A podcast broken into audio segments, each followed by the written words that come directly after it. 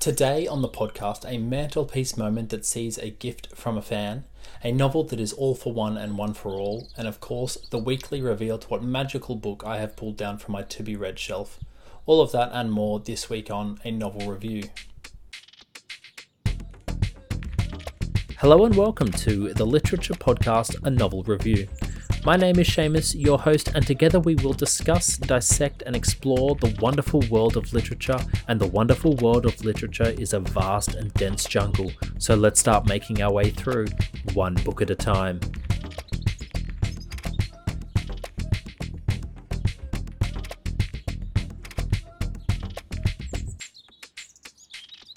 Hey guys, welcome back to another episode of a novel review, a podcast exploring the wonderful world of literature. My name is Seamus, I am your host, and for today's episode, Alexander Dumas' The Three Musketeers. But before I jump into this book, I always take a moment to reflect on any mantelpiece moments, something to highlight from the week past, and this week, something that can physically go on the mantelpiece. I was very fortunate enough to receive a gift from a listener or a the gift a gift from a daughter of a listener. Um, for those on YouTube, you've probably already spied it here. This little book hedgehog. It is absolutely fantastic. Sorry for the listeners listening in. It is a book that has been folded in to look like a hedgehog. There are some googly eyes on the front. It looks incredible. This came from a lovely girl called Sienna. Um, I was assured that the book was on its way out. It was already damaged and was going to be thrown out otherwise. We're not wasting good books, which is important, but we are upcycling at the same time, which is also important. So it is absolutely fantastic. I don't have a name for it yet. I've got to think of something quite literary to to, to sort of match the fact that it's made out of a book, um, but I don't have anything yet. But thank you so much for that, Sienna. That is just absolutely fantastic. It's going to be sitting on the mantelpiece or just here on the side of the chair for a very long time to come. Housekeeping, as always, all the scripts from the episode will be available on the website. There should be closed captions somewhere around here. And yeah, like, subscribe, five star review. I really appreciate it. I, I you know, I love seeing when I've got another five star review or I've got a like on YouTube or something like that. It's just fantastic, and it encourages other people to check out the show as well. So thank you so much for that, guys.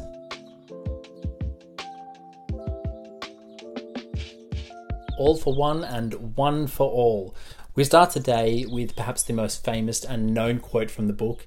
It is the motto of the Musketeers that tear their way through this world, you know, quarreling, dueling, fighting, drinking, eating, and just generally causing a ruckus under the pretext of doing good. I'm not saying that they are bad people, you know, maybe complex is a better word to describe them. Uh, just for a bit of reference, The Three Musketeers is a French historical adventure story released by the author Alexander Dumas.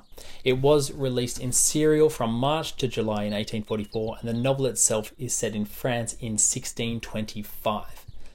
Now, I read The Count of Monte Cristo and I loved it. Like, it's, I mean, it's my second favorite book, easily behind Lord of the Rings. So, when it came to reading this, The Three Musketeers, I was always a little wary, a little nervous, maybe even tentative all of this because, well, like, what if it just didn't live up to the hype? What if I was just disappointing myself with the comparison? So, before I give an answer to that sort of general question, let's start with an overview. Set in 17th century France, the story follows the young and ambitious D'Artagnan as he journeys to Paris to join the prestigious musketeers of the Guard. Along the way, he befriends Athos, Porthos, and Aramis, three skilled and loyal musketeers. Together, they become embroiled in a web of political intrigue, romance, and treachery. As they navigate the, down, the dangerous world of court politics, they find themselves entangled in a plot to overthrow the king and must use their wit, bravery, and swordsmanship to protect their honour and the crown of France. So, what did I think of this book? Did it live up to my own wild expectations? Yes and no. Let me explain. The overview makes the book sound like it could be the most intense political drama novel of all time, which I was kind of expecting after reading the blurb, and then it just wasn't that, and I was a little confused. I don't think I understood this book at the beginning. I couldn't quite place my finger on what it was in terms of genre and narrative, and because I couldn't place my finger on what it was, I couldn't work out what it was trying to do. This book is largely classified as a political thriller, and so with that, I thought there would be this element and tone of seriousness to it, which there is at times, but I mean, come on, anyone that's read this book, come on, it is one big joke. And I don't mean joke as in, in, in a bad thing, but the whole thing is just a comedy. The whole thing is comedic buffoonery and drama masquerading as this serious political drama. But it actually does have a slightly more serious tone, which I will touch on in a bit. But I mean, basically, let me just finish saying that once I got my head around the fact that these characters were wild and improbable, that the situations were absurd and improbable, that the storyline was insane and improbable, I had a lot of fun. It's different to The Count of Monte Cristo, which of course explores one man's revenge on a pretty dedicated level, whereas this is more a series of events strung together. There is this kind of looch overarching, looch, loose overarching storyline, uh, but it's not the main focus point for most of the novel. Not because it isn't important, it's just one of those things that, you know, it's just other things pop up and get in the way. This to me would have been great serialized, great serialized as a novel because it is fun, and I think it would probably be the equivalent to a modern sitcom in that it's sort of entertainment, but it's also, you know, really quality. I'm talking about a quality sitcom, of course. It's really quality. You know, Dumas is a class writer, and so even though the story is a bit ridiculous, it's still produced with an air of quality. The writing style is incredibly embellished and flows, and the story isn't loose with a lot of plot holes that detract from the enjoyment of it at all. But I think what it was for me was the fact that the novel was not deeper than it is presented. The characterization is a good point to discuss and to look at. The characters of the story all sort of had this defining characteristic. D'Artagnan is young and a little reckless. Aramis is quiet and sort of dancing with religion. Milady, the main villain of the story, is just hell bent on revenge and killing and there doesn't seem to be any deeper philosophical offering to them, nor explanation for it. And I mean, that's fine because I would say we're having a good time and we're here for a good time, not a long time.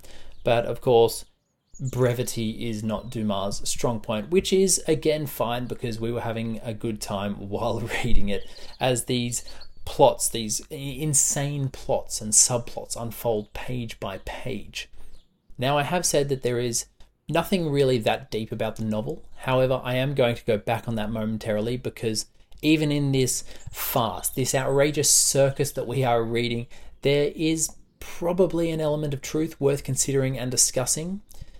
This is kind of for me the only part that if you really gave it some thought, you could you know find some meaning in the text if you really you know, were, were discontent with calling this book a bit of jokey fun a circus of farce then because of the politics in it you could label it a satire. War in this novel is just presented in such a curious way. In fact, all the political drama in the novel is presented in such a curious way and can be boiled down to such wonderfully and simply absurd notions that it almost makes it great fun if there wasn't this element of truth to it. I'm just going to discuss one of them because I don't want to run through all of them. That would take me through the whole book. And I don't want to spoil the fun for anyone listening that hasn't read the book. But one of the underlying storylines is that the Queen of France, this woman called Queen Anne, and the Duke of Buckingham from England, this man called George Villiers, they are, just a side note, they're both actually historical figures as well, but they're having an affair. And because of this, the Duke has no issues at all in starting a war between England and France for the simple fact that he wants an excuse just to have to travel to France so that he can hopefully see the Queen. This is an absurd idea, a ridiculous one, and yet there is that element of truth that maybe leaders are only starting wars or other politically motivated actions for decisions made under the pretext of something else. Starting a war to be close to your lover, how romantic, or maybe starting a war to find weapons of mass destruction. I I don't know. But to quote the story itself, it says, "A rogue does not laugh in the same way that an honest man does. A hypocrite does not shed the tears of a man of good faith. All falsehood is a mask, and however well made the mask may be, with a little attention we may always succeed in distinguishing it from the true face. Maybe this is that little attention Dumas is asking us to pay attention to in this riot of a book filled with ridiculously large characters, all acting out an insane story for us. And it's these actions from the people in positions of higher power that make this book, I think, curious because as the reader, the Musketeers are presented as the good guys, and so, in a way, that's what we think and expect of them. But if you actually slow down, everyone's moral compass in this book is a bit dodgy, a bit flimsy. And because of this, I found I didn't actually like any of the characters in a way that I could associate and understand them. But that being said, I didn't dislike them either.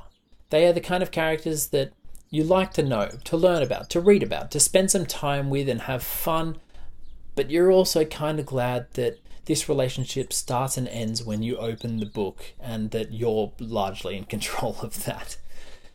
Now, just before I head to the back end of this episode, I want to mention his writing style again. As you may have heard, despite my best butchery work, of course, Dumas does have this really simple and effective style of writing. It's quite flowery and expansive without being difficult, making it just, just this general pleasure to read. He has this wonderful ability to thread philosophical undertones into the meaning of his writing, which also elevates his style that little bit more, combined, of course, with the expansive storylines that all make his stories just downright adventures. And it's a pleasure for the reader to indulge in, which is why he has remained so readable even to this day. So, what would I rate this out of five? It's not as good as Monte Cristo, I will concede that, but I mean, there's a reason it has also survived this long. I'm going to give it 4.5 out of 5. I know there are two sequels to this book that he wrote, and I'm very much looking forward to reading the next two.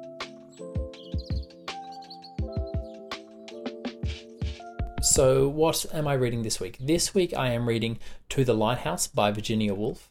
I have to admit I made a little mistake in that I actually meant to download to listen her other novel, The Waves, but I don't know what happened. I saw a lighthouse, I thought of seawater, uh, the ocean, waves.